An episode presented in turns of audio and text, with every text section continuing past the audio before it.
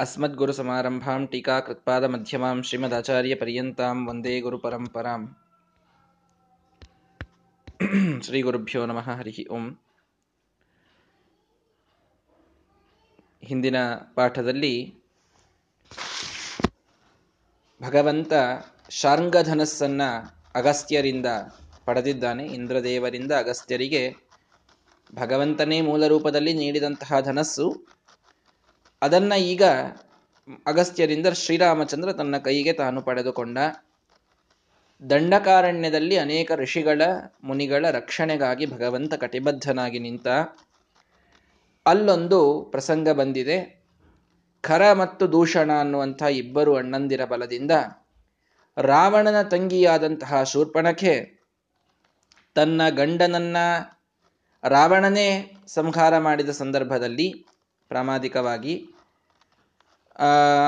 ಅವನ ಆಜ್ಞೆಯಂತೆ, ನೀನು ಯಾರನ್ನ ಇಚ್ಛೆ ಪಡ್ತೀಯೋ ಅವರ ಲಗ್ನ ನಿನ್ನ ಜೊತೆಗೆ ನಾನು ಮಾಡ್ತೇನೆ ಅಂತ. ಅವನು ಮಾತು ಕೊಟ್ಟಿದ್ದರಿಂದ ಆ ಇಬ್ಬರು ಖರದೂಷಣರನ್ನ ಕರೆದುಕೊಂಡು, ಎಲ್ಲ ಕಡೆಗೆ ನೀವು ನನ್ನ ಮದುವೆಯಾಗಿ, ನೀವು ನನ್ನ ಮದುವೆಯಾಗಿ ಅಂತ ಕೇಳ್ತಾ, ರಾಮನಿಗೆ ಬಂದು ತಾನು ಕೇಳಿದ್ದಾಳೆ, ನೀನು ನನ್ನ ಮದುವೆಯಾಗು ಅಂತ. ಅದಕ್ಕೆ ಯಥಾ ತಮ ಉಪೇತ್ಯ ಭಾನುಂ. ಅಂತ ಶ್ರೀಮದಾಚಾರ್ಯ ಹೇಳಿದರು. ಕತ್ತಲೆ ಬಂದು ಸೂರ್ಯನಿಗೆ ಕೇಳಿತು, ನೀನು ನನ್ನ ಮದುವೆಯಾಗು ಅಂತ. ಎಷ್ಟು ಅಸಾಧ್ಯವಾದಂತಹ ಒಂದು ಯೋಗ ಇದು. ಅಷ್ಟೇ ಅಸಾಧ್ಯ ರಾಮ ಮತ್ತು ಶೂರ್ಪಣಖೆಯರ ಯೋಗ. ರಾಮ, ಇವನು ಆದಿಪುರುಷ. ಸರ್ವೋತ್ತಮನಾದಂಥವನು, ಇವಳು ನೀಚಳಾದಂಥವಳು. ಆನಂದಮಯನಾದಂಥವನು, ಇವಳು ದುಃಖಮಯ. ಸ್ವ ಸ್ವಭಾವತಃ ಅವನ ಸೌಂದರ್ಯವೇ ಅಪ್ರಾಕೃತಿಕವಾದ ಸೌಂದರ್ಯ, ಇವಳದು ಅತ್ಯಂತ ಕುರೂಪ. ಜ್ಞಾನಿಗಳಲ್ಲಿ ಅವನು ಅಗ್ರಗಣ್ಯ, ಇವಳು ಅಜ್ಞಾನಿಗಳಲ್ಲಿ ಶ್ರೇಷ್ಠಳು. ಯಾವ ಎಂಗಲ್ಲಿನಿಂದ ನೋಡಿದರೂ ಇವರಿಗೆ, ಅವರಿಗೆ ಕಾಮನ್ ಆದಂಥದ್ದು ಒಂದೂ ಇರಲಿಲ್ಲ ಅಂತ. ಹೀಗಾಗಿ ಒಂದಾದರೂ ಗುಣ ಕೂಡಬೇಕಲ್ಲ, ಎಲ್ಲ ಗುಣ ವಿರುದ್ಧ ಇದ್ರೆ ಕುಂಡಲಿ ಕೂಡಿಸೋದು ಹೇಗೆ? ಹಾಗಿತ್ತು ಒಂದು ಲೆಕ್ಕದಲ್ಲಿ ಇದು. ಆದ್ದರಿಂದ ನೀನು ನನ್ನ ಮದುವೆಯಾಗು ಅಂತ ಹೇಳೋದು ಇದು ಬಹಳ ಹಾಸ್ಯಾಸ್ಪದವಾಗಿತ್ತು ಆ ಸಂದರ್ಭದಲ್ಲಿ. ಶೂರ್ಪಣಕ್ಕೆ ಬಂದು ರಾಮನಿಗೆ ಕೇಳಿದ್ದಾಳೆ. ಅವನೂ ಕೂಡ ಭಗವಂತ ಹೇಳಿದ, ತಾಂ ತತ್ರ ಹಾಸ್ಯಕಥೆಯ ಜನಕಾಸುತಾಗ್ರೆ. ಸೀತೆಯ ಮುಂದೆ ಬಂದ ಬೇರೆ ಕೇಳಿದ್ಲಿ ಅವಳು ನೀನ್ ನನ್ನ ಮದುವೆಯಾಗುವಂತ ಸೀತಾದೇವಿ ಅಲ್ಲೇ ನಿಂತಿದ್ದಾಳೆ. ಯಾರೋ ಮದುವೆಯಾಗುವಂತ ಕೇಳೋದು ಬೇಡ. ಏನೋ ಇನ್ನೊಬ್ಬ ಹೆಣ್ಣು ಮಗಳ ಜೊತೆಗೆ ಪತಿ ಮಾತನಾಡ್ತಾ ಇದ್ದಾನೆ ಅಂತಂದ್ರೇನೆ ಅದು ಒಂದು ರೀತಿಯಲ್ಲಿ ಅಸಮಂಜಸ ಅಂತ ಅನಿಸುವಂತಹ ಪ್ರಸಂಗ. ನಮ್ಮ ಪಂಡಿತನಾಥಾಚಾರ್ಯ ಹೇಳ್ತಾ ಇದ್ರು. ಗಂಗಾದೇವಿ ರುದ್ರದೇವರ ತಲೆ ಮೇಲೆ ಬಂದು ಕೂತ್ಲಂತೆ ತೊಡೆ ಮೇಲೆ ಪಾರ್ವತಿ ದೇವಿ ತಲೆ ಮೇಲೆ ಗಂಗಾದೇವಿ. ಅದು ಲ್ಯಾಪು, ಇದು ಟಾಪು, ಲ್ಯಾಪ್ಟಾಪ್ ಆಗಿತ್ತು ಅಂತ. ಹಾಗೆ ಒಂದು ತಲೆಯ ಮೇಲೆ ಗಂಗೆ ಬಂದು ಕೂತರೆ, ನನ್ನ ಗಂಡನ ತಲೆಯ ಮೇಲೆ ಇನ್ನೊಬ್ಬ ಹೆಣ್ಣು ಕೂಡೋದು ಇದು ಹೇಗೆ ಸ್ವೀಕಾರಕ್ಕೆ ಅರ್ಹ ಆಗ್ತದೆ ಗಂಗ ಪಾರ್ವತೀ ದೇವಿಗೆ ಕೆಂಗಣ್ಣಿನಿಂದ ನೋಡಿಲ್ಲಂತವಳೊಮ್ಮೆ ಭಾರಿ ಅಂದ್ರೆ ತಾನ್ ತಲೆ ಮೇಲೆ ಬಂದು ಕೂತವಳು, ಕೆಳಗೆ ಇಳಿದು ಬರುವವಳ, ಬರ್ತಾ ಇರಲಿಲ್ಲ ಗಂಗೆ. ತಲೆಯಲ್ಲೇ ಕೂತು ಬಿಟ್ಟಿದ್ಲು. ನನ್ನ ಗಂಡನ ತಲೆ ಏರಿ ಕೂಡ್ತೀಯ ಅಂತ ಸ್ವಲ್ಪ ಕೆಂಗಣ್ಣಿನಿಂದ ನೋಡಿದ್ಲಂತವಳು. ಅದು ಜಗನ್ನಾಥ ಪಂಡಿತ ಭಾರಿ ಬರಿತಾನೆ. ಉದಂಚನ್ ಮಾರ್ತಂಡ ಸ್ಫುಟ ಕಪಟ ಹೇರಂಬ ಜನನೀ ಕಟಾಕ್ಷ ವ್ಯಾಕ್ಷೇಪ ಕ್ಷಣ ಜನಿತ ಸಂಕ್ಷೋಭ ನಿವಹಾಹ. ಭವಂತು ತ್ವಂಗಂತೋ ಹರ ಶಿರಸಿ ಗಂಗಾತನುಭುವ ತರಂಗ ಪ್ರೋತ್ತುಂಗ ದುರಿತ ಭವ ಭಂಗಾಯ ಭಜತಾಂ. ಏನ್ ಹಾಗಂದ್ರೆ ಅಂದ್ರೆ ಬಹಳ ಕೋಪಗೊಂಡು ಪಾರ್ವತಿ ಒಮ್ಮೆ ನೋಡಿದಳಂತೆ. ಈರ್ಷೆಗೊಂಡ ಪಾರ್ವತಿಯ ಬೆಳಗು ಮಾರ್ತಂಡ ರಾಗ ಚಂಡ, ಕೆಂಡ ಕುಂಡ ಕೆಂಗಣ್ಣು ತಾಕೆ. ಅವಳ ಕೆಂಡದಂತೆ, ಕೆಂಡದ ಕುಂಡ ಆದಂಗೆ ಆಗಿತ್ತಂತೆ ಅವಳ ಕಣ್ಣು, ಪಾರ್ವತಿ ದೇವಿಯ ಕಣ್ಣು. ಹಾಗಾಗಿ ಪಾರ್ವತಿ ಒಮ್ಮೆ ಸುಮ್ಮನೆ ಗಂಗೆಯ ಕಡೆಗೆ ತನ್ನ ಕುಟಿಲ ದೃಷ್ಟಿಯನ್ನ ಹಾಯಿಸಿದ್ದಕ್ಕೆ ಖಳಖಳಿಪ ದಿವ್ಯ ಹೊಂಡ. ಆ, ನೀವು ಕೆಲವರಿಗೆ ಚಹಾ ಬೇಕಾಗಿರ್ತದ್ರಿ. ಎಂಥ ಚಹಾ ಅಂತಂತಂದ್ರೆ ಅದು ಅವ್ರ ಬಾಯಿಯೊಳಗೆ ಸೋಸ್ಬೇಕದು. ಅಷ್ಟು ಬಿಸಿ ಬಿಸಿ ಬಿಸಿ ಬಿಸಿ. ಹಿಂಗೆ ಕುದೀತಾ ಇರುವುದು ಬೇಕಾಗ್ತಿರ್ತದೆ ಅವ್ರಿಗೆ. ಹಂಗೆ ಕುದಿಯುವಾಗ ಹೆಂಗೆ ಚಹಾ ಕಾಣಿಸ್ತದ ನೋಡ್ರಿ. ಹಂಗೆ ಕುದಿಲಿಕ್ಕೆ ಪ್ರಾರಂಭ ಆಯ್ತಂತ. ಅತ್ಯಂತ ಶೀತಲವಾದದ್ದು ಗಂಗಾ ನದಿ. ಮುಟ್ಲಿಕ್ಕೆ ಜನರಿಗೆ ಹೆದರಿಕೆ ಬರಬೇಕು. ಅಷ್ಟು ಥಂಡಿ ಅದು. ಅಷ್ಟು ಯಸ್ ಯತ್ ಸ್ಪೃಶಂತಿ ನನರ ಹಿಮಭೀತಾಹ. ಆ ಚಳಿಗೆ ಏನಾದರೂ ಆದೀತು ಅಂತ ಗಂಗೆಯನ್ನ ಮುಟ್ಲಿಕ್ಕೆ ಸಾಧ್ಯವಾಗುವುದಿಲ್ಲ. ಅಷ್ಟು ತಂಪಾದ ನದಿ ಕಳಬಳ ಖಳಬಳ ಕುದಿಲಿಕ್ಕೆ ಪ್ರಾರಂಭ ಆಯ್ತಂತೆ. ಯಾಕೆ? ಕೇವಲ ಪಾರ್ವತಿಯ ಕುಟಿಲ ದೃಷ್ಟಿ ಅದರ ಮೇಲೆ ಬಿದ್ದ ಪರಿಣಾಮವಾಗಿ. ಆಗ ಹುಚ್ಚೆದ್ದು ಹರಿದು ಹೋದ್ಲಂತೆ ಗಂಗಾದೇವಿ. ಭಗ, ಆ ರುದ್ರದೇವರ ಶಿರದಿಂದ ಕೆಳಗಿಳಿದು ಕೈಗೆ ಸಿಗದಂತೆ ಓಡಿ ಹೋಗುವ ರೀತಿಯೊಳಗೆ ಅವಳು ಭೂಮಿಯ ಮೇಲೆ ಹರಿದು ಬಂದಳು ಅಂತ ಒಂದು ಆ ಕಲ್ಪನೆಯನ್ನ ಕೊಡ್ತಾರೆ. ಅಂತೂ ನಾನು ಹೇಳಲಿಕ್ಕೆ ಬಂದದ್ದು, ಧರ್ಮಪತ್ನಿ ತಾನು ಇದ್ದಾಗ ಇನ್ನೊಬ್ಬ ಹೆಣ್ಣು ಮಗಳು ಬಂದು ತಲೆಯೇರಿ ಕೂಡೋದು ಅನ್ನೋದನ್ನು ಹೇಗೆ ಎಕ್ಸೆಪ್ಟ್ ಮಾಡ್ತಾರೆ? ಹಾಗಾಗಿ ಸೀತಾದೇವಿ ಅಲ್ಲೇ ಇದ್ದಾಳೆ. ಆ ಸಂದರ್ಭದಲ್ಲಿ ರಾಮದೇವರಿಗೆ ಇವಳು ಬಂದು ಕೇಳ್ತಾ ಇದ್ದಾಳೆ. ಏನು ನನ್ನನ್ನು ಮದುವೆ ಆಗಬೇಕು ಅಂತ. ಭಗವಂತ ಏನ್ ಮಾಡ್ಬೇಕ್ರಿ? ಮಾ ಇಹ, ಇಲ್ಲ ಮೇನ ಗಚ್ಚ ಅನುಜಂ ಇತಿ ವಚಸ್ಸ ಉಕ್ತ. ನೋಡು, ನನಗೆ ಮಡದಿ ಇದ್ದಾಳೆ ನೋಡಲ್ಲಿ, ಕಾಣಿಸ್ತಾ ಇದ್ದಾಳೆ ಜಾನಕಿ. ನನ್ನ ಮದುವೆ ಆಗೋಗಿದೆ. ನನ್ನ ತಮ್ಮ ನೋಡು, ಪಾಪ ಲಕ್ಷ್ಮಣ ಒಬ್ಬನೇ ಇದ್ದಾನೆ. ವನವಾಸದಲ್ಲಿ ತನ್ನ ಹೆಂಡತಿಯನ್ನು ಬಿಟ್ಟು ಬಂದುಬಿಟ್ಟಿದ್ದಾನಲ್ಲಿ. ಅಯೋಧ್ಯೆಯಲ್ಲಿ ಅವನು ಯಾರಿಲ್ಲ. ನೀನ್ ಬೇಕಾದ್ರೆ ಅವನನ್ನ ಮದುವೆಯಾಗು ಅಂತ ರಾಮದೇವರು ಹಾಸ್ಯಕ್ಕಾಗಿ ಹೇಳಿದ್ದಾರೆ. ನನ್ನನ್ನು ಬೇಡ, ನನಗೆ ಹೆಂಡತಿ ಇದ್ದಾಳೀಗ ವನವಾಸದಲ್ಲಿ ನೀನು ಬೇಕು ಅಂತಂದ್ರೆ ಲಕ್ಷ್ಮಣ ಪಾಪ ಒಬ್ಬನೇ ಇದ್ದಾನೆ, ಅವನನ್ನ ಬೇಕಾದ್ರೆ ಆಗು ಅಂತ. ಆವಾಗ, ತೇನೈವ ದುಷ್ಟಚರಿತ. ಆ ದುಷ್ಟಳಾದಂತಹ ಚರಿತ್ರೆಯುಳ್ಳ ಶೂರ್ಪಣಕ್ಕೆ ಬಂದು ಲಕ್ಷ್ಮಣನಿಗೆ ಕೇಳಿದ್ದಾಳೆ, ನೀನು ನನ್ನ ಮದುವೆಯಾಗ್ತೀಯಾ ಅಂತ. ಹಾಸ್ಯ ಕಥೆಗಾಗಿ ಭಗವಂತ ಹಾಗೆ ಹೇಳಿದ್ದು. ಲಕ್ಷ್ಮಣನೂ ಕೂಡ ಆಗೋದಿಲ್ಲ ಅನ್ನೋದು ಭಗವಂತನಿಗೆ ಗೊತ್ತಿಲ್ಲ ಅನ್ನೋ ಅರ್ಥದಲ್ಲಿ ಅಲ್ಲ. ಜನಕಾಸುತಾಗ್ರೆ. ಎದುರಿಗೆ ಜಾನಕಿ ಇದ್ಲು, ಅದಕ್ಕೆ ಹೀಗೆ ಹೇಳಿದ ಅಂತ ತಿಳಿಬೇಡಿ ಮತ್ತೆ ಅಂತಂತಾರೆ. ಲಕ್ಷ್, ಭಗವಂತ ಲಕ್ಷ್ಮಣ ಮುಂದೆ ಮಾಡಬೇಕಾದದ್ದನ್ನ ಸೂಚಿಸಿ ಅಲ್ಲಿ ಕಳಿಸಿದ್ದಷ್ಟೆ. ಅಲ್ಲೂ ಮತ್ತೆ ವಿಶೇಷ ಜನಕ ಸುತ ಅನ್ನೋದಕ್ಕೆ ಜನಕ ಸುತ ಅಂತಂದ್ರೆ ಜನಕ ಸುತ ಅನ್ಬೇಕ್ರಿ. ನೋಡ್ರಿ ಶ್ರೀಮದಾಚಾರ್ಯ ಯಾಕೋ ಸ್ವಲ್ಪ ತಪ್ಪಿದಂಗೆ ಕಾಣ್ತದೆ. ಜನಕಾಸುತ ಅಂತಂದ್ರು ಜಾನಕಿಗೆ ಸೀತಾದೇವಿಗೆ. ಜನಕ ಸುತ ಅನ್ಬೇಕು. ಜನಕನ ಮಗಳು, ಜನಕ ಸುತ. ಜನಕಾಸುತ ಯಾಕೆ? ಜನಕ ಅಸುತ ಅಂತಾಗಿ ಬಿಡ್ತದದು ಅಸುತ ಅಂತಂತಂದ್ರೆ ಮಗಳಲ್ಲ ಅಂತ. ಜನಕಾಸುತ ಅಂತ ಹೇಗಂದ್ರಿ ಅಂದ್ರೆ ನಿಜವಾಗಿಯೂ ಅಸುತ ಅಂತ ಹೇಳಬೇಕಾಗಿತ್ತು. ಅಸುತ ಅಂತ ಯಾಕೆ ಹೇಳೋದು ಅಂತಂದ್ರೆ ನಿಜವಾಗಿಯೂ ಜನಕನಿಗೆ ಹುಟ್ಟಿದ ಮಗಳಲ್ಲವೇ ಅಲ್ಲ. ಭೂಮಿಯ ಖನನ ಮಾಡಬೇಕಾದಾಗ ಅಲ್ಲಿ ಅವನಿಗೆ ಸಿಕ್ಕವಳಷ್ಟೇ ಹೊರತು ಲಕ್ಷ್ಮೀದೇವಿಯನ್ನ ಜನಕ ಹುಟ್ಟಿಸಿಲ್ಲ. ಆ ಕಾರಣದಿಂದ ಜನಕಸುತ ಅಂತ ಶ್ರೀಮದಾಚಾರ್ಯ ಹೇಳಲಿಕ್ಕೆ ಅವರಿಗೆ ಮನಸ್ಸು ಆಗಲಿಲ್ಲ. ಜನಕಾಸುತ ಅಂತಂದ್ರು. ಜನಕನ ಮಗಳಲ್ಲದವಳು ಅಂತ. ಅಂದ್ರೆ ಅಯೋನಿಜವಾಗಿ. ಸಾಕು ಮಗಳಾಗಿ ಇದ್ದಂಥವಳು ಒಂದರ್ಥದಲ್ಲಿ ಜನಕನಿಗೆ ತಾನು ಯೋನಿಜವಾಗಿ ಹುಟ್ಟಿದಂತಹ ಮಗಳಲ್ಲ. ಗಂಡ ಹೆಂಡಂದಿರ ಸಂಬಂಧದಿಂದ ಹುಟ್ಟಿದಂತಹ ಮಗಳಲ್ಲ. ಅಯೋನಿಜವಾಗಿ ಅವನಿಗೆ ದೊರೆತಂತಹ ಒಂದು ಕೂಸು. ಆದ್ದರಿಂದ ಜನಕಸುತ ಅನ್ಲಿಲ್ಲ. ಜನಕಾಸೂತ ಅಂತಂದ್ರು. ಶ್ರೀಮದಾಚಾರ್ಯರಿಗೆ ಲಕ್ಷ್ಮೀದೇವಿಯ ಮೇಲೆ, ಭಗವಂತನ ಮೇಲೆ ಇದ್ದ ಭಕ್ತಿಯ ಪ್ರತೀಕ ಇವೆಲ್ಲ ಒಂದೊಂದು ಶಬ್ದ ಸುಮ್ಮನೆ ಏನ್ರಿ ಜನಕಸುತ ಅನ್ನೋದೇ ಜನಕಾಸುತ ಅಂದಿದ್ದಾರೆ. ಇದ್ದದ ಆಗ್ತಿರ್ತದಪ್ಪ. ಕೆಲವೊಮ್ಮೆ ಏನೋ ಮಿಸ್ಪ್ರಿಂಟ್ ಆಗ್ತದೆ ಮಿಸ್ಪೆಲ್ಲಿಂಗ್ ಆಗ್ತದೆ, ಏನೇನೋ ಆಗ್ತಾವಂತ ಹೀಗೆ ಬಿಡುವುದಲ್ಲ. ಶ್ರೀಮದಾಚಾರ್ಯರು ಒಂದು ಮಾತ್ರ ಹೆಚ್ಚಿಟ್ಟಿದ್ದಾರೆ. ಅ ಅನ್ನಲ್ಲಿ ಆ ಅಂದಿದ್ದಾರೆ ಅಂದ್ರೆ ಒಂದು ಒಳಗೊಂದು ಭಕ್ತಿ ಇರ್ತದೆ. ಒಳಗೊಂದು ತತ್ವಜ್ಞಾನ ಇರ್ತದೆ, ಸುಮ್ಮನೆ ಅಂದಿರುವುದಿಲ್ಲ. ಇದನ್ನು ಅರ್ಥ ಮಾಡ್ಕೊಳ್ರಿ. ಟಿಪ್ಪಣಿಕಾರರು ಯಾಕೆ ಬೇಕು ನಮಗೆ ಅಂತಂದ್ರೆ ಇಂಥದ್ದಕ್ಕೆ ಬೇಕು. ಚೆನ್ನಾಗಿ ತಿಳಿಸ್ಕೊಡ್ತಾರೆ. ಅಸೂತ ಅಂತ ಯಾರಿಗನ್ಬೇಕು ಯಾರು ಯೋನಿಜವಾಗಿ ಹುಟ್ಟಿಲ್ವೋ, ಅಯೋನಿಜವಾಗಿ ಸಿಕ್ಕಂಥವಳು ಅವಳಿಗೆ ಅಸೂತ ಅಂತಾರೆ. ಹೀಗಾಗಿ ಜನಕನಿಗೆ ಇವಳು ಸಿಕ್ಕವಳಷ್ಟೇ. ಅವನು ಅವಳನ್ನ ಹುಟ್ಟಿಸಿಲ್ಲ ಆದ್ದರಿಂದ ಜನಕಾಸೂತ ಅಂತಂದ್ರು. ಸರಿ, ಜಾನಕಿಯ ಎದುರಿಗೆ ಭಗವಂತ ಹೀಗೆ ಹೇಳಿದ ನೀನು ಹೋಗು ನನ್ನ ತಮ್ಮನನ್ನು ನೋಡಿಕೋ. ತೇನೈವ ದುಷ್ಟಚರಿತಾಂ ಹಿ ವಿಕರಣನಾಸಾಂ ಚಕ್ರೆ ಸಮಸ್ತ ರಜನೀಚರ ನಾಶಹೇತೋ ಅವನು ಬಂದು, ಅವನು ಹೋಗಿ ಹೋಗಿ ಲಕ್ಷ್ಮಣನಿಗೆ ನೀನು ನನ್ನ ಮದುವೆ ಆಗ್ತೀಯ ಅಂತ ಕೇಳಿದ್ರೆ ಸಿಟ್ಟಿಗೆ ಬಂದು ಅವಳ ಕಿವಿ ಮತ್ತು ಮೂಗು ಕತ್ತರಿಸಿ ಹಾಕಿಬಿಟ್ಟಿದ್ದಾನೆ ಲಕ್ಷ್ಮಣ. ಸ್ವಲ್ಪ ಆ ರಾಮಾಯಣವನ್ನು ತೆಗೆದು ನೋಡಿದಾಗ ಕೋಪದ ಸ್ವಭಾವ ಲಕ್ಷ್ಮಣನಿಗೆ ಕಾಣ್ತದೆ. ಕೋಪ ಇದು ಅಲ್ಲಿ ದೋಷ ಅಂತ ಪರಿಗಣನವಾಗುವುದಿಲ್ಲ. ಸಾಕ್ಷಾತ್ ಶೇಷದೇವರ ಅವತಾರ ಲಕ್ಷ್ಮಣ. ಭಗವಂತನ ವಿರೋಧ ಮಾಡುವವರಿಗೆ ಶಿಕ್ಷೆ ಆಗೋದು ಇದು ಅತ್ಯಂತ ಅನಿವಾರ್ಯ, ಇದು ಅತ್ಯಂತ ಅವಶ್ಯಕ, ಇದು ಯುಕ್ತ. ಅನ್ನೋದನ್ನು ತೋರಿಸುವುದಕ್ಕಾಗಿ ಯಾರ್ಯಾರು ಭಗವಂತನ ವಿರುದ್ಧ ಹೋಗಿದ್ದಾರೋ ಅಲ್ಲಿ ಸಿಟ್ಟನ್ನ ತಾನು ತೋರಿಸಿದ್ದಾನೆ ಲಕ್ಷ್ಮಣ.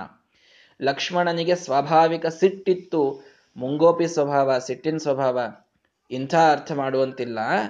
ಸಾಕ್ಷಾತ್ ಶೇಷದೇವರ ಅವತಾರ. ಸಿಟ್ಟೇ ಇತ್ತು ಅಂತಾದರೆ ಸಹಿಸಲಿಕ್ಕಾಗತೇ ಆಗ್ತಾನೆ ಇರಲಿಲ್ಲ ಅಂತಾದರೆ ವಿಚಾರ ಮಾಡಿ ಸೃಷ್ಟಿಯ ಆದಿಕಾಲದಿಂದ ಇಡಿಯಾದ ಬ್ರಹ್ಮಾಂಡವನ್ನು ತಮ್ಮ ಒಂದು ಹೆಡೆಯ ಮೇಲೆ ಹೊತ್ತು ನಿಂತಹ ಆ ಶೇಷದೇವರು ಸಿಟ್ಟಿಗೆ ಬಂದು, ನಾನು ಯಾಕೆ ಇದನ್ನು ಹೊರಬೇಕು? ಅಂತ ಹೀಗೆ ಕೆಳಗೆ ಒಗೆದರೆ ಇಡೀ ಬ್ರಹ್ಮಾಂಡ ಬಿದ್ದು ಸರ್ವನಾಶವಾಗಿ ಹೋಗ್ತದೆ. ಅವರ ಸಹನೆಗೆ ಮಿತಿ ಇಲ್ಲ. ಶೇಷದೇವರ ಬಗ್ಗೆ ಸರಿಯಾಗಿ ಅರ್ಥ ಮಾಡಿಕೊಳ್ಳಿ. ಭಗವಂತನ ಸೇವೆಯನ್ನ ಮಾಡೋದು ವೈಕುಂಠದಲ್ಲಿ ಶ್ವೇತದ್ವೀಪ ಅನಂತಾಸನಗಳಲ್ಲಿ ಆದರೆ ಇನ್ನೊಂದು ರೂಪದಿಂದ ತಾವು ಆ ವಾಯುಕೂರ್ಮದ ಮೇಲೆ ತಾವು ಕುಳಿತುಕೊಂಡು ಸಮಗ್ರವಾದ ಬ್ರಹ್ಮಾಂಡವನ್ನ ತಮ್ಮ ಒಂದು ಹೆಡೆಯ ಮೇಲೆ ಧರಿಸಿ ಹಾಗೆ ಸೃಷ್ಟಿ ಆದಾಗಿನಿಂದ ಪ್ರಳಯ ಆಗೋವರೆಗೆ ಪಾಪ ಹಾಗೆ ಕೂಡ್ತಾರವ್ರು ಏನ್ ಪೇಷನ್ಸ್ ಅವ್ರದ್ದು? ಧ್ಯಾನಕ್ಕೆ ಹತ್ತು ನಿಮಿಷ. ಹತ್ತೇ ಹತ್ತು ನಿಮಿಷ ಕೆಳಗಡೆ ಒಂದೇ ರೀತಿಯಲ್ಲಿ ಆಸನದಲ್ಲಿ ಕುಳಿತುಕೊಳ್ಳಿ ಅಂತ ಹೇಳ್ರಿ ನಮಗೆ. ಆಗ್ಲಿಕ್ಕೆ ಸಾಧ್ಯನೇ ಇಲ್ಲ. ಪದ್ಮಾಸನ ಹಾಕಿ ಐದು ನಿಮಿಷ ಕುಳಿತುಕೊಳ್ರಿ ಸಾಧ್ಯ ಇಲ್ಲ. ಪಾಠಕ್ಕೆ ಅಲಗಾಡ್ಲಾರ್ದೆ ಕೂಡ್ರಿ, ಸಾಧ್ಯ ಇಲ್ಲ. ನಾವು ಹತ್ತು ನಿಮಿಷದೊಳಗೆ ಹತ್ತು ಸಲ ಅಲಗಾಡಿರ್ತೇವೆ ಒಂದು ಕ್ಷಣಾಶೇಷ ದೇವರ ಅಲಗಾಡಿದರೆ ಬ್ರಹ್ಮಾಂಡ ಬಿದ್ದು ಹೋಗ್ತದೆ. ಅವರ ಹೆಡೆಯನ್ನಾಶ್ರಯಿಸಿಕೊಂಡು ಬ್ರಹ್ಮಾಂಡ ಸೃಷ್ಟಿಯ ಆದಿಕಾಲದಲ್ಲಿದ್ದದ್ದು ನೂರು ಬ್ರಹ್ಮದೇವರ ವರ್ಷಗಳ ಕಾಲ ಅಲ್ಲೇ ಇರ್ತದದು. ಅಲಗಾಡುವುದಿಲ್ಲ ಅವರು, ಶೇಷದೇವರು. ಹಾಗೆ ಅವರ ಪೇಷನ್ಸ್ ಹಾಗೆ ಅವರ ಸಹನೆ. ಅಂಥವರು ಇಲ್ಲಿ ಏನೋ ಕೋಪ ಸ್ವಭಾವದವರು, ಪಾಪ ಬಂದಂತ ಏನ್ರಿ ಹೆಣ್ಮಗಳು ಬಂದು ಕೇಳಿರ್ತಾಳಪ್ಪ. ಇಲ್ಲ ಅಂತ ಹೇಳಿ ಕಳಿಸೋದು. ಅದೇನು ಕಿವಿ, ಮೂಗು ಎಲ್ಲ ಕತ್ತರಿಸಿ ಅವಳನ್ನು ಕುರೂಪು ಮಾಡಿ ಕಳಿಸೋದು. ಇದ್ದೇ ಮೊದಲೇ ಕುರೂಪಳು. ಮೂಗೊಂದಿಲ್ಲ ಅಂತಂದ್ರೆ ಯಾರು ಅವಳನ್ನ ನೋಡ್ಬೇಕು? ಕಣ್ ಕಿವಿ ಇಲ್ಲ, ಮೂಗಿಲ್ಲ. ಎಷ್ಟು ಅಸಹ್ಯ ಆಗಿರಬಾರ್ದು ಅವಳು. ಮೊದಲೇ ಅಸಹ್ಯ ಇದ್ದವರಿಗೆ ಇಂಥದ್ದಿಷ್ಟು ಮಾಡಿಬಿಟ್ರೆ ಗತಿ ಏನು? ಇಂಥದ್ದು ಯಾಕೆ ಮಾಡಬೇಕು? ಲಕ್ಷ್ಮಣ ದೇವರು ಮಾಡಬಾರ್ದಾಗಿತ್ತು ಅಂತ ನಾವ್ಯಾರಾದರೂ ಹೀಗೆ ಮಾತಾಡ್ತೀವಿ. ಅದಕ್ಕೆ ಶ್ರೀಮದಾಚಾರ್ಯ ಬಹಳ ಸ್ಪಷ್ಟವಾಗಿ ಹೇಳಿಬಿಟ್ರು. ರಜನೀಚರ ನಾಶ ಹೇತೋಹೋ. ಮುಂದೆ ಈ ಒಂದು ಕಥೆ ದೊಡ್ಡ ಯುದ್ಧಕ್ಕೆ ಕಾರಣವಾಗಲಿ ಅನ್ನುವುದನ್ನ ತಿಳಿದುಕೊಂಡು ಲಕ್ಷ್ಮಣ ದೇವರು ಇದನ್ನ ಮಾಡಿದರು. ಅಂದ್ರೆ ಲಕ್ಷ್ಮಣನಿಗೆ ಮಾಡಬೇಕಾದಾಗ ಸುಮ್ಮನೆ ಇವಳು ನನಗೆ ಬಂದು ಕೇಳಿದ್ದಾಳೆ ಅನ್ನೋದಕ್ಕೆ ಶಿಕ್ಷೆ ಅನ್ನುವಂತಹ ಅನುಸಂಧಾನ ಇರಲಿಲ್ಲ. ಈ ಒಂದು ಕ್ರಿಯೆ ನಾನು ಮಾಡುವಂತಹ ಈ ಒಂದು ಏನು ಅವಮಾನ ಇದೆ, ಇದು ಹೋಗಿ ಮುಂದೆ ದೊಡ್ಡ ಕಥೆಗೆ ಕಾರಣವಾಗೋದಿದೆ.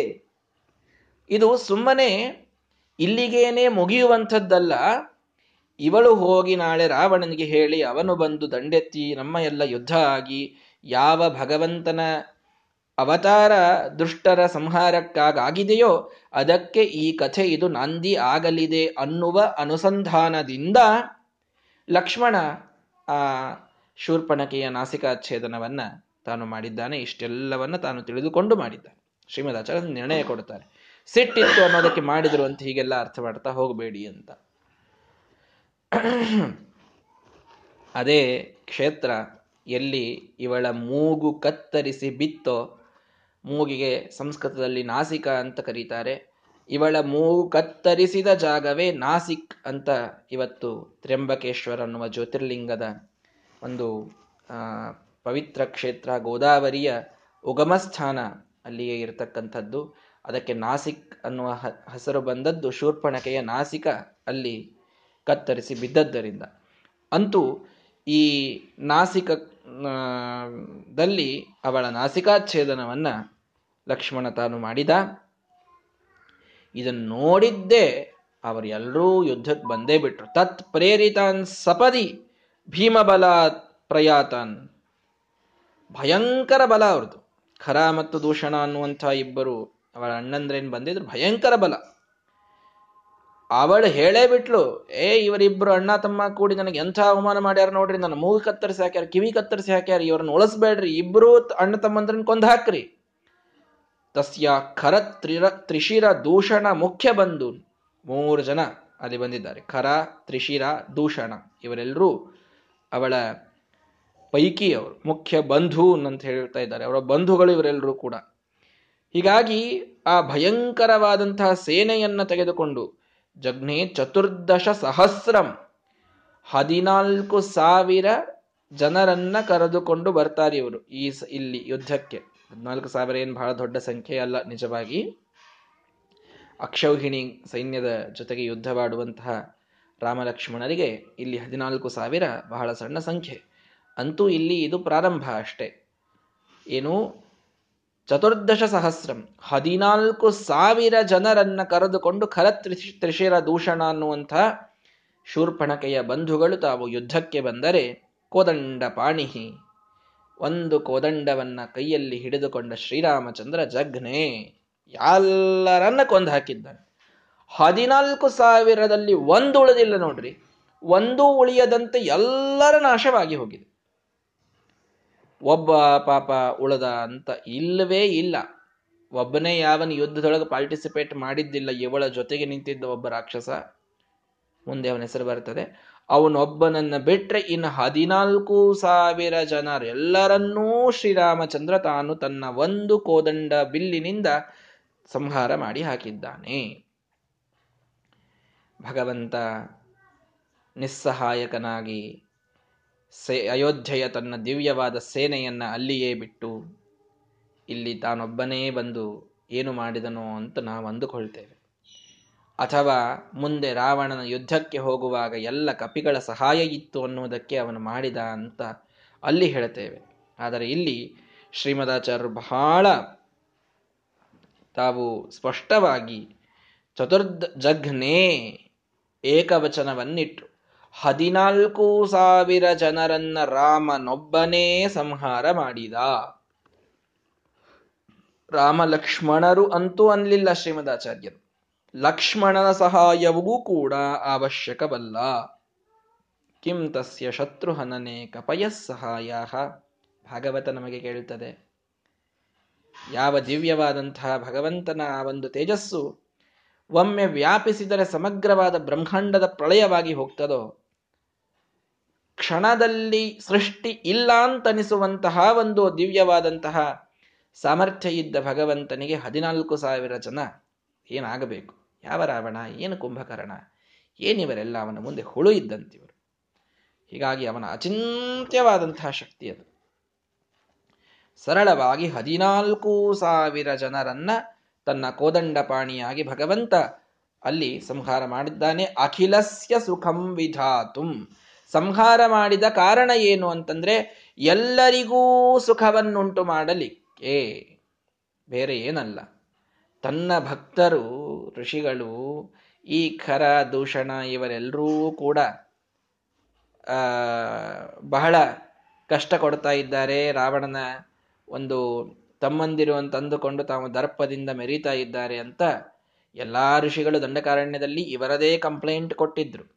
ಇದು ಅವನಿಗೆ ಏಕ್ ತೀರ್ಮೆ ದೋ ನಿಶಾನ ಅನ್ನುವಂತೆ ಇಲ್ಲಿ ಶೂರ್ಪಣಖೆಯ ಅವಮಾನವನ್ನ ಮಾಡಿದ್ದಕ್ಕೆ ಅವರು ಯುದ್ಧಕ್ಕೆ ಬಂದದ್ದರಿಂದ ಕೊಂದ ಅನ್ನೋದು ಒಂದಾದರೆ, ಎಲ್ಲಾ ಋಷಿಗಳು ಅವರ ಮೇಲೆ ತಾವು ಕೊಟ್ಟಂತಹ ಒಂದು ಅಹವಾಲುಗಳನ್ನು ತಾನು ಆಲಿಸಿ ಅದಕ್ಕಾಗಿ ಅವರ ನಾಶವನ್ನು ಮಾಡಿದ ಅಂತ ಎರಡೂ ಆಗುವಂತೆ ಆ ಒಂದು ಅಪಾರ್ಚುನಿಟಿಯನ್ನು ಭಗವಂತ ಬಳಸಿಕೊಂಡು ಋಷಿಗಳಿಗೆ ಸುಖವನ್ನ ಇಲ್ಲಿ ಉಂಟು ಮಾಡಿದ್ದಾನೆ. ನಾನು ಇದನ್ನು ಯಾವಾಗಲೂ ಮೊದಲಿಗೆ ಹೇಳ್ತಾ ಇರ್ತೇನೆ.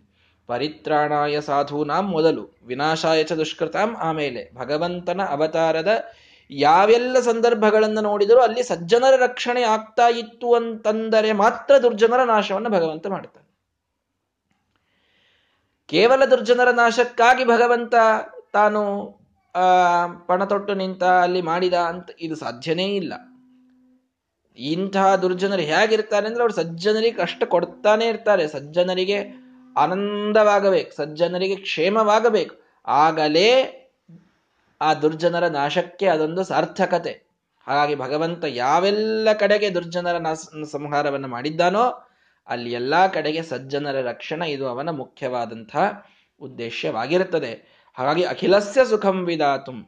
ಎಲ್ಲರಿಗೂ ಸುಖವನ್ನುಂಟು ಮಾಡುವ ಒಂದು ಕಾರಣದಿಂದ ಭಗವಂತ ಹದಿನಾಲ್ಕು ಸಾವಿರ, ಆ, ಖರದೂಷಣರ ಸೇನೆಯನ್ನ ತಾನೊಬ್ಬನೇ ಕೋದಂಡ ಪಾಣಿಯಾಗಿ ನಿಂತು ಸಂಹಾರ ಮಾಡಿದ್ದಾನೆ, ನಾಶ ಮಾಡಿದ್ದಾನೆ. ಏನಾಯಿತು? ಅದರಿಂದ ಎರಡು ಕೆಲಸ ಆಯಿತು. ದತ್ತೇ ಅಭಯೇ ರಘುವರೇಣ ಮಹಾಮುನೀನ. ದತ್ತೇ ಭಯೇ ಚ ರಜನೀಚರ ಮಂಡಲಸ್ಯ ಒಂದು ಕಡೆಗೆ ಭಯ, ಇನ್ನೊಂದು ಕಡೆಗೆ ಅಭಯ. ಇದು ಮೂಡಿದೆ.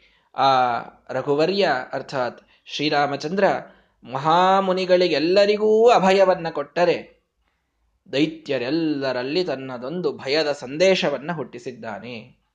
ಭಗವಂತನಿಗೆ ಎರಡೂ ಕರೀತಾರೆ. ಭಯ ಕೃತ್ ಭಯನಾಶನಃ ಅಂತ. ದುರ್ಜನರಿಗೆ ಅವನು ಭಯ ಕೃತ್ ಸಜ್ಜನರಿಗೆ ಅವನು ಭಯನಾಶನ. ಅವನ ಒಂದೇ ಒಂದು ಕ್ರಿಯೆ ಎರಡೂ ಕೆಲಸವನ್ನು ಮಾಡ್ತದೆ. ಏಕಕ್ರಿಯಾ ದ್ವ್ಯರ್ಥಕರೀ ಬಭೂವ ಭಗವಂತ ಮಾಡುವ ಒಂದೇ ಕೆಲಸ ಯಾವಾಗಲೂ ಎರಡು ಕೆಲಸಗಳನ್ನು ಮಾಡ್ತಾ ಇರ್ತದೆ. ಎರಡು ಅರ್ಥಗಳನ್ನು ಸಾಧಿಸ್ತಾ ಇರ್ತದೆ. ಇಂದಿರೇಶ, ದಾಸರು ಹೇಳ್ತಾರಲ್ಲ, ಇಂದಿರೇಶ ನಿನ್ನದೊಂದು ಕ್ರಿಯಾ ದ್ವಂದ್ವವಾಯಿತು ಅಂತ. ನೀನು ಮಾಡುವ ಒಂದು ಕ್ರಿಯೆ ದ್ವಂದ್ವಾರ್ಥದಲ್ಲಿ ಬರ್ತದೆ ಅಂತ. ಹೀಗಾಗಿ ಒಂದು, ಎಲ್ಲ ಕಡೆಗೆ ಭಯದ ವಾತಾವರಣ, ಸಮಗ್ರವಾದ ರಜನೀಚರ ಮಂಡಲದಲ್ಲಿ, ರಾಕ್ಷಸರ ಸಮೂಹದಲ್ಲೊಂದು ಸಂದೇಶ ಹೋಗಿದೆ. ಏನ್ರಿ ರಾಮಚಂದ್ರ, ಹದಿನಾಲ್ಕು ಸಾವಿರ ಜನರನ್ನು ಒಬ್ಬರೇ ಸೋಲಿಸಿದ್ರಿ, ಒಬ್ಬನೇ ಕೊಂದೇ ಹಾಕಿದ. ಸುದ್ದಿ ಮುಟ್ಟಿಸ್ಲಿಕ್ಕೂ ಯಾರು ಉಳಿಲಿಲ್ಲ, ಹಾಗೆ ಎಲ್ಲರನ್ನೂ ಸಂಹಾರ ಮಾಡಿದ. ಕಥೆ ಇಷ್ಟು ರಾಕ್ಷಸರಿಗೆ ಇದು ಗೊತ್ತಾಗಲಿಕ್ಕೆ ಬಹಳ ಹೊತ್ತಾಗಲಿಲ್ಲ. ಎಲ್ಲ ಕಡೆಗೆ ಭಯದ ವಾತಾವರಣ. ನೋಡ್ರಿ ಅವಾಗೆಲ್ಲ ಏನು ಮೆಸೇಜು ವಾಟ್ಸಾಪು ಫೇಸ್ಬುಕ್ಕು ಏನು ಭಗವಂತ ಇವ್ರನ್ನೆಲ್ಲ ನನ್ನ ಕರದೂಷಣನ ಸಂಹಾರ ಮಾಡಿದೆ ಅಂತ ಸ್ಟೇಟಸ್ ಹಾಕಿದ್ನ ಸ್ಟೋರಿ ಹಾಕಿದ್ನ, ಏನು ಮಾಡಿದ? ಏನೂ ಮಾಡಿಲ್ಲ. ಭಗವಂತ ಮಾಡುವ ಕಾರ್ಯವೇ ಎಷ್ಟು ಸರಳವಾಗಿ ಎಲ್ಲ ಕಡೆಗೆ ತಾನಾಗಿ ಹೋಗ್ತಾ ಇತ್ತು. ಭಗವಂತ ಒಂದು ಧನುಷ್ಟಂಕಾರವನ್ನ ಮಾಡಿದ ಅಂತಂದ್ರೆ ಕೂತಲ್ಲಿ ತನ್ನ ಧನುಸ್ಸಿನ ಟಂಕಾರ ಬಿಲ್ಲು ಬಾಣ ಹೂಡಿ ಬಿಡೋದಲ್ಲ.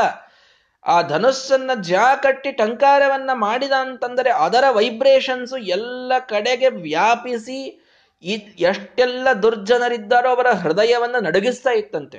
ಆ ರೀತಿ ಟಂಕಾರ ಭಗವಂತ ಶ್ರೀರಾಮಚಂದ್ರ ಮಾಡೋದು. ಹುಂಕಾರ ಪೂರ್ವಮಥ ಟಂಕಾರನಾದಂ ಅವಿ ಆ ಟಂಕಾರನಾದಂ ಅತಿ ಪಂಕಾವಧಾರ್ಯ ಚಲಿತ. ಲಂಕಾ, ಶಿಲೋಚ್ಚಯ ವಿಶಂಕಾ ಪತದ್ಭಿ. ಅನುಶಂಕಾಸ ಯಸ್ಯ ಧನುಷಃ. ನೋಡ್ರಿ. ಆ ಲಂಕಾಧಿಪೋ ಅಮನುತ ಲಂಕಾಧಿಪನಿಗೆ ಅನಸ್ತಂತೆ ರಾವಣನಿಗೆ. ಭಗವಂತ ಕೂತಲ್ಲಿ ಧನುಷ್ಟಂಕಾರವನ್ನ ಮಾಡಿದ್ದಕ್ಕೆ. ಯಂ ಕಾಲರಾತ್ರಿಮಿವ ಶಂಕಾಶತಾಕುಲಧಿಯ. ಕಾಲರಾತ್ರಿ ಅಂದ್ರೆ ಸಂಹಾರದ ರಾತ್ರಿ. ಸುಮ್ಮನೆ ಧನುಷ್ಟಂಕಾರವನ್ನ ರಾಮ ಮಾಡಿದ್ದಕ್ಕೆ ನನ್ನ ಕಾಲರಾತ್ರಿ ಬಂತು ಅಂತ ಶಂಕಾಶತ ನೂರು ಸಲ ಯೋಚಿಸಬೇಕಾಯ್ತಂತೆ ರಾವಣ. ಅವನದಂಥ ಕೋದಂಡ ಅವನದು. ತಂ ಕಾಲ ದಂಡ ಶತ ಸಂಕಾಶ ಕಾರ್ಮುಕಂ. ಯಮನ ದಂಡ ಒಂದು ಹೊಡೆದರೆ ಮನುಷ್ಯ ಸಾಯ್ತಾನೆ. ಆದರೆ ನೂರು ಯಮನ ಹೊಡೆತಕ್ಕೆ ಸಮಾನ ಒಂದು ಕೋದಂಡದ ಟಂಕಾರ ಅಂತ ವಾದಿರಾಜರು ವರ್ಣನೆ ಮಾಡ್ತಾರೆ. ತಂ ಕಾಲ ದಂಡ ಶತ ಸಂಕಾಶ ಕಾರ್ಮುಕ ಶರಾಂಕಾನ್ವಿತಂ ಭಜಹರಿಂ ಅಂತ. ಒಂದೇ ಒಂದು ಯಮನ, ಆ ದಂಡದ ಹೊಡೆತ ಇದು ಘೋರವಾದರೆ ನೂರು ಯಮನ ದಂಡದ ಹೊಡೆತ ಏಕಕಾಲಕ್ಕೆ ಬಿದ್ದರಾಗುವಂಥದ್ದು ಧನುಷ್ಟಂಕಾರ ಮಾತ್ರದಿಂದ ಆಗ್ತಾ ಇತ್ತು ಅಂಥ ಶಕ್ತಿ ರಾಮಚಂದ್ರನದು. ಹೀಗಾಗಿ ಈ ಸುದ್ದಿ ಬೇಗನೆ ಎಲ್ಲ ಕಡೆಗೆ ಹೋಗಿದೆ. ಅಷ್ಟೇ ಅಲ್ಲ ಮಹಾಮುನಿಗಳಿಗೆ ಎಲ್ಲರಿಗೂ ಅಭಯ ತಾನಾಗಿ ಉಂಟಾಗಿದೆ. ಆಗ ರಕ್ಷಪತಿ ರಾಕ್ಷಸನ ಪತಿಯಾದ, ರಾಕ್ಷಸರ ಪತಿಯಾದಂತಹ ಈ ರಾವಣನು ಕೇಳಿದ ನೋಡ್ರಿ, ಸ್ವಸ್ರು ಮುಖಾತ್ ತಂಗಿ ಬಂದ್ಲು ಹೇಳಿದ ಅಣ್ಣ, ಏನ್ ಮಾಡ್ತೀಯ? ಹೀಗಾಗೋಯ್ತು ನನ್ನ ಜೊತೆಗೆ. ಮೂಗೆಲ್ಲಿ ನಿಂದು, ಕಿವಿಯಲ್ಲಿ ಅಂತ ಕೇಳಿದ್ರೆ ಕರ್ ಕತ್ಸ್ಕೊಂಡ್ಬಿಟ್ರು ರಾಮ ಲಕ್ಷ್ಮಣ ಅಂತ ಇವ್ರು ಯಾರೋ ವನವಾಸಿಗಳ ಬಂದಿದ್ದಾರೆ. ಅವಳ ಜೊತೆಗೆ ಆ ಸೀತೆಯೇ ಇದ್ದಾಳೆ, ನಿನಗೇನು ಹೇಳೋದು ಅಂತ ಎಲ್ಲ ಕಾಮುಕ ಅಣ್ಣ ಗೊತ್ತಿತ್ತು. ಕಾಮುಕರನ್ನ ಮನಸ್ಸು ಕೆಡಿಸಲಿಕ್ಕೆ ಬಹಳ ಹೊತ್ತು ಹತ್ತೋದಿಲ್ಲ. ಒಬ್ಬ ಸ್ತ್ರೀಯ ಒಂದು ಸೌಂದರ್ಯದ ವರ್ಣನೆಯನ್ನ ಮಾಡಿಬಿಟ್ಟರೆ ಅವರು ಸಂಪೂರ್ಣವಾಗಿ ಬಲಿಬಿದ್ದು ಬಿಡುತ್ತಾರೆ. ಕಾಮ ಮನುಷ್ಯನನ್ನ ಎಷ್ಟು ಕಬಳಿಸ್ತದೆ ಅಂತ ವಿಚಾರ ಮಾಡಿ. ಎಂತಹ ಅದ್ಭುತ ಧೈರ್ಯ, ಪರಾಕ್ರಮ ಉಳ್ಳಂತಹ ಮಹಾಕ್ಷಾತ್ರಿಯ ತೇಜಸ್ಸುಳ್ಳಂಥವರು ಕೂಡ ಕಾಮಕ್ಕೆ ಬಲಿಯಾಗಿ ಎಂಥ ಹೆಸರು ಕಳೆದುಕೊಂಡದ್ದನ್ನು ನಾವು ನೋಡ್ತೇವೆ. ನಮ್ಮ ಬ್ರಾಹ್ಮಣರಲ್ಲಿ ಏನೇ ಅನೇಕ ಜನ ಅದ್ಭುತವಾದ ಚರಿತ್ರೆಯನ್ನ, ಜ್ಞಾನವನ್ನ, ಕರ್ಮಾನುಷ್ಠಾನವನ್ನು ಎಲ್ಲಾ ಸಂಪ, ಎಲ್ಲಾ ಸಂಪಾದನೆ ಮಾಡಿದವರು. ಒಂದು ಕಾಮಕ್ಕೆ ಬಿದ್ದು ಒಂದು ಹೆಣ್ಣಿನ ವಶವಾಗಿ ಮೋಹಕ್ಕೆ ಬಲಿಯಾದ ಒಂದೇ ಒಂದು ಕಾರಣದಿಂದ ತಮ್ಮ ಇಡಿಯಾದ ಕೀರ್ತಿಯನ್ನು ನುಚ್ಚು ನೂರು ಮಾಡಿಕೊಂಡದ್ದನ್ನು ನೋಡ್ತೇವೆ. ಇದು ಹೇಗಿದೆ ಅಂತಂದ್ರೆ ಈ ಅಪಕೀರ್ತಿ ಇದು ಒಮ್ಮೆ ಹೊರ ಬಿತ್ತು ಅಂತಾದರೆ ನೀವು ಮುಂದೆ ಎಷ್ಟೆಲ್ಲ ಅದಕ್ಕೆ ಕರ್ಮಾಚರಣೆ ಮಾಡ್ರಿ, ಪ್ರಾಯಶ್ಚಿತ್ತ ಮಾಡ್ಕೊಳ್ರಿ, ಭಾರಿ ಉಪನ್ಯಾಸ ಮಾಡ್ರಿ, ಜ್ಞಾನ ಪಡೀರಿ, ಏನು ಮಾಡಿದರೂ ಕೂಡ ಆ ಅಪಕೀರ್ತಿ ಅದು ಅಪಕೀರ್ತಿಯಾಗಿಯೇ ಉಳಿತದೆ ಹೊರತು ಯಾವ ಮನಸ್ಸಿನೊಳಗೂ ಇವರು ನಮಗೆ ಸ್ವೀಕಾರಾರ್ಹರು ಅಂತನ್ನುವುದು ಆಗುವುದೇ ಇಲ್ಲ. ಆ ರೀತಿ ಆಗ್ತದೆ. ಮನುಷ್ಯ ಎಲ್ಲವನ್ನೂ ಕಾಯ್ಕೋಬಹುದು ಎರಡನ್ನು ಕಾಯ್ಕೊಳ್ಳೋದು ಬಹಳ ಮಹತ್ವದ್ದು. ನಮ್ಮ ಆಚಾರ್ಯ ಯಾವಾಗಲೂ ಹೇಳ್ತಾ ಇರ್ತಾರೆ, ಒಂದು ಹೊನ್ನು, ಒಂದು ಹೆಣ್ಣು ಅಂತ. ಹಣದ ಒಂದು ದುರಾಸೆಗೆ ಬಿದ್ದು ಅದರಲ್ಲಿ ಏನಾದರೂ ಅಪಕೀರ್ತಿ ಬಂದರೂ ಮುಗೀತಲ್ಲಿ. ಇವರು ನುಂಗ್ತಾರ್ರಿ ಇವರು ಹಣ ಎಲ್ಲ ತಿಂದಾಕ್ತಾರೆ ಅಂತನೂ ಅಪಕೀರ್ತಿ ಬಂದರೂ ಅದು ಜೀವನ ಪರ್ಯಂತ ಆ ಒಂದು ಬ್ಲ್ಯಾಕ್ ಸ್ಪಾಟೇ ಅದು. ಅವಿಶ್ವಾಸಕ್ಕೆ ಕಾರಣ ಆಗೇ ಬಿಡುತ್ತದೆ ನೀವು ಎಷ್ಟು ನಾಳೆ ಮುಂದೆ ಇವರೇ ಒಂದು ಕೋಟಿ ರೂಪಾಯಿ ದಾನ ಮಾಡಿದ್ರು ಇವರು ತಮ್ಮ ಹಿಂದಿನ ವಯಸ್ಸಿನೊಳಗೆ ಎಲ್ಲ ಇವರೆಲ್ಲ ಲಪ್ಟಾಯಿಸಿದವ್ರು ಹೇಳ್ರಿ ಅಂತೆ ಮಂದಿ ಅನ್ನೋದು. ಇದ್ರೊಳಗೆ ಏನೂ ಸಂಶಯ ಇಲ್ಲ. ಒಂದು ಹೊನ್ನು, ಒಂದು ಹೆಣ್ಣು. ಹೆಣ್ಣಿನ ವಿಷಯಕ್ಕೆ ಎಲ್ಲೋ ಒಂದು ಸಣ್ಣ ಅಪಕೀರ್ತಿ ಬಂದಿದೆ ಅಂತ ಆದರೂ ಕೂಡ ಅದು ಜೀವನದಲ್ಲಿ ಕಡಿಯವರೆಗೂ ಉಳಿಯುವಂಥದ್ದು. ಎಲ್ಲೂ ಹೋಗುವುದಿಲ್ಲ ಅದು. ಹೀಗಾಗಿ ಈ ಎರಡು ವಿಷಯಕ್ಕೆ ಎಂದಿಗೂ ಮನುಷ್ಯ ಅಂಜಬೇಕು. ಇದರಿಂದ ದೂರ ಇರಬೇಕು. ಎಂಥೆಂಥ ಮಹಾನುಭಾವರ ಜೀವನ ಇದರಲ್ಲಿ ಪೂರ್ಣವಾಗಿ ಅದು ಅಸ್ತವ್ಯಸ್ತವಾಗಿ ಹೋಗಿದ್ದನ್ನು ನಾವು ನೋಡುತ್ತೇವೆ ಕೇಳುತ್ತೇವೆ ನಿತ್ಯದಲ್ಲಿ ಕೇಳುತ್ತೇವೆ ಬಹಳ ಮರುಕ ಉಂಟಾಗ್ತದೆ. ಅಂಥವರನ್ನು ಸ್ವೀಕಾರ ಮಾಡಬಾರದು. ಯಾವ ಕಾರ್ಯಕ್ಕೂ ಸ್ವೀಕಾರ ಮಾಡಬಾರದು. ಆ ರೀತಿ ಅವರು ತಮ್ಮ ಚಾರಿತ್ರ್ಯದಿಂದ ಭ್ರಷ್ಟರಾಗಿ ಹೋಗ್ತಾರೆ. ಹೀಗಾಗಿ, ಇಲ್ಲಿ ಅದು ಮತ್ತೆ ಯಾರು ಹಾಗಿರ್ತಾರೋ, ಯಾರ ಪ್ರವೃತ್ತಿ ಹಾಗಿರ್ತದೋ ಅವರಿಗೆ ಬಹಳ ಸರಳ. ಬಹಳ ಸರಳವಾಗಿ ಮನಸ್ಸು ಕೆಡಿಸ್ಲಿಕ್ಕೆ ಆಗ್ತಿರುತ್ತದೆ ಯಾರು ಕಾಮುಕ ದೃಷ್ಟಿಯವರಿರ್ತಾರೆ, ಅವರಿಗೆ ಒಂದು ಸ್ತ್ರೀಯ ಸೌಂದರ್ಯವನ್ನ ವರ್ಣಿಸಿದರೂ ಅವರ ದೃಷ್ಟಿ, ಅವರ ಬುದ್ಧಿ ಎಲ್ಲ ಕೆಟ್ಟು ಹೋಗ್ತಾ ಇರ್ತದೆ. ಈ ಒಂದು ವೀಕ್ನೆಸ್ ರಾಕ್ಷಸರಿಗಂತೂ ಸ್ವಾಭಾವಿಕವಾಗಿರುತ್ತದೆ ಅಂಥದ್ರಲ್ಲಿ ರಾವಣನಿಗೆ ಬಹಳ ಇತ್ತು. ಇದನ್ನ ಕಂಡುಕೊಂಡಂತಹ ಶೂರ್ಪಣಕ್ಕೆ ಬೇರೆ ಏನೂ ಮಾಡಲಿಲ್ಲ. ಸೀತೆಯ ಸೌಂದರ್ಯದ ವರ್ಣನೆಯನ್ನ ಮಾಡಿಬಿಟ್ಲು.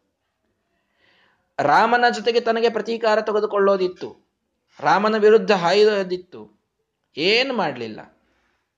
ರಾಮನ ವಿರುದ್ಧ ಹೋಗಬೇಕು ಅಂದ್ರೆ ರಾವಣ ಯಾವಾಗ ಹೋಗ್ತಾನೆ? ಯಾವನೋ ಪಾಪ ರಾಜಕುಮಾರ, ನಾನು ಯಾಕೆ ಅವನ ವಿರುದ್ಧ ಹೋಗ್ಲಿ ಅಂತ ಇವನು ಅನ್ನಬಹುದು. ಸೀತೆಯ ಸೌಂದರ್ಯವನ್ನು ನೋಡು. ಸೀತಾ ಸೌಂದರ್ಯವನ್ನು ಇವನೇನು ಮೊದಲನೇ ಸಲ ನೋಡಿದವನಲ್ಲ. ಸ್ವಯಂವರಕ್ಕೆ ಹೋದವನಿವನು ಯಾವಾಗ ಸೀತೆಯನ್ನ ಮದುವೆ ಆಗೇನೋ ಅಂತ ತಾನು ಕೂತವನು. ಯಾವಳ, ಯಾವನು ಅವಳನ್ನ ಮದುವೆ ಆಗಿದ್ದು ಅಂತ ಹೊಂಚ ಹಾಕ್ಕೊಂಡೇ ಕೂತವನಿವನು ಸ್ವಯಂವರದಲ್ಲಿ ತನಗೆ ಕೈಗೆ ಸಿಕ್ಕಿದ್ದಿಲ್ಲ ಸೀತಾದೇವಿ. ತನಗೆ ಆ ಹೆದೆ ಎತ್ತಿ ಬಾಣ ಹೂಡ್ಲಿಕ್ಕೆ ಈಶ್ವರ ಧನಸ್ಸನ್ನ ಎತ್ತಲಿಕ್ಕಾಗಿರ್ಲಿಲ್ಲ ಆ ಒಂದು ಅವಮಾನದಲ್ಲಿದ್ದ ರಾವಣ, ರಾಮ ಅಲ್ಲಿಯೇ ರಾಮನ ಮೇಲೆ ದ್ವೇಷ ಪ್ರಾರಂಭವಾಗಿತ್ತವನಿಗೆ.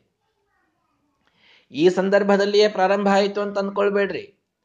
ಯಾವಾಗ ಇವನಿಗೆ ಹೆದೆ ಏರಿಸ್ಲಿಕ್ಕಾಗಿರಲಿಲ್ವೋ ರಾಮನಿಗೆ ಆಗಿತ್ತೋ ಅಷ್ಟೇ ಸಾಕು. ಅಷ್ಟೇ ಸಾಕು. ಅವನಿಗೆ ಅಲ್ಲೇ ದೊಡ್ಡ ಅವಮಾನ ಆಗಿಬಿಟ್ಟಿತ್ತು. ಇನ್ನಂತೂ ಶೂರ್ಪಣಕ್ಕೆ ಎಷ್ಟು ಸೀತೆಯ ಸೌಂದರ್ಯವನ್ನು ವರ್ಣನ ಮಾಡಿದ ಮೇಲೆ ಶ್ರುತ್ವಾ ಬಲಂ ರಘುಪತೆ ಪರಮಾಪ ಚಿಂತ ದೊಡ್ಡ ಚಿಂತೆಗೆ ಬಿದ್ದುಬಿಟ್ಟ. ಏನ್ ಮಾಡ್ಲಿ ಏನ್ ಮಾಡ್ಲಿ. ತಿಳಿಲಾರ್ದಾಗ ಆಯ್ತು ರಾವಣನಿಗೆ. ಶ್ರುತ್ವಾಶು ಕಾರ್ಯ ಮಮೃಷ್ಯ ಏನ್ ಮಾಡಬೇಕು ಅಂತ ವಿಚಾರ ಮಾಡಿದ ಒಂದು ಪ್ಲಾನ್ ಬಂತು. ಈ ಪ್ಲಾನ್ ಮಾಡೋಣ. ಜಗಾಮ ತೀರೇ ಕ್ಷೇತ್ರಂ ನದೀನದ ಪತೇಹೇ ಶ್ರವಣಂ ಧರಿತ್ರಿಯ. ನದೀನದ ಪತಿ ಅರ್ಥಾತ್ ಸಮುದ್ರ. ಆ ಸಮುದ್ರದ ಒಂದು ಜಾಗ, ಸಮುದ್ರ ಇದ್ದ ಪ್ರದೇಶ. ಧರಿತ್ರ್ಯಾಹ ಶ್ರವಣಂ, ಭೂಮಿಯ ಕಿವಿ. ಪ್ರದೇಶದ ಹೆಸರೇನ್ರಿ? ಭೂಮಿಯ ಕಿವಿ. ಭೂಮಿಯ ಕಿವಿ ಅಂದ್ರೆ ಯಾವುದಪ್ಪ ಈಗ? ಭೂಮಿಗೆ ಸಂಸ್ಕೃತದಲ್ಲಿ ಗೋ ಅಂತ ಕರೀತಾರೆ. ಕಿವಿಗೆ ಕರ್ಣ ಅಂತಾರೆ. ನೋಡ್ರಿ ಶ್ರೀಮದಾಚಾರ್ಯ ಹೇಳಿದಷ್ಟು ಚಂದಿದೆ ಭೂಮಿಯ ಕಿವಿಗೆ ಹೋದ ಅಂದ್ರೆ ಗೋಕರ್ಣಕ್ಕೆ ಹೋದ ಅಂತ. ಗೋಕರ್ಣ ಕ್ಷೇತ್ರ ನೀವೆಲ್ಲ ಕೇಳಿರ್ತೀರಿ. ಗೋಕರ್ಣ ಅನ್ನೋದಕ್ಕೆ ಭೂಮಿಯ ಕಿವಿ ಅಂತ ಅದರ ಅರ್ಥದಲ್ಲಿ ಹೇಳಿದ್ದಷ್ಟೇ ಅದು. ಈ ಗೋಕರ್ಣ ಕ್ಷೇತ್ರಕ್ಕೆ ಹೋಗ್ತಾನವನು ಸಮುದ್ರ ತೀರದಲ್ಲಿ ಗೋಕರ್ಣ ಕ್ಷೇತ್ರಕ್ಕೆ ಹೋದ. ಅಲ್ಲಿ ಯಾಕ್ರಿ ಹೋದ? ಮಾರೀಚ ಮಾತ್ರ ತಪಸಿ ಪ್ರತಿವರ್ತಮಾನಂ. ಅಲ್ಲಿ ಮಾರೀಚ ಕೂತಿದ್ದ. ಮಹಾನೀಚ. ಹಿಂದೊಂ ಬಂದು ಹೋಗಿದ್ದ. ಸುಬಾಹು ಅವನ ಅಣ್ಣನ ಸಂಹಾರ ಆಗಿತ್ತು. ಅವನ ತಾಯಿ ತಾಟಕೆಯನ್ನು ರಾಮಚಂದ್ರ ಸಣ್ಣವನಿದ್ದಾಗ ಹದಿನಾರು ವರ್ಷಕ್ಕೆ ಸಂಹಾರ ಮಾಡಿದ್ದ. ಈಗಂತೂ ಬೆಳೆದಿದ್ದಾನೆ ಅವರ ದೃಷ್ಟಿಯಲ್ಲಿ. ಆ ಮಾರೀಚ ಅಲ್ಲಿ ಕೂತವನು. ಭೀತಂ ಶರಾದ್ ರಘುಪತೇಹೆ ಯಾವಾಗ ಒಮ್ಮ ಬಾಣ ರಾಮಚಂದ್ರ ಬಿಟ್ಟು ಇವನನ್ನ ಒಯ್ದು ಒಗದಿದ್ದ ನೋಡ್ರಿ ದೂರ.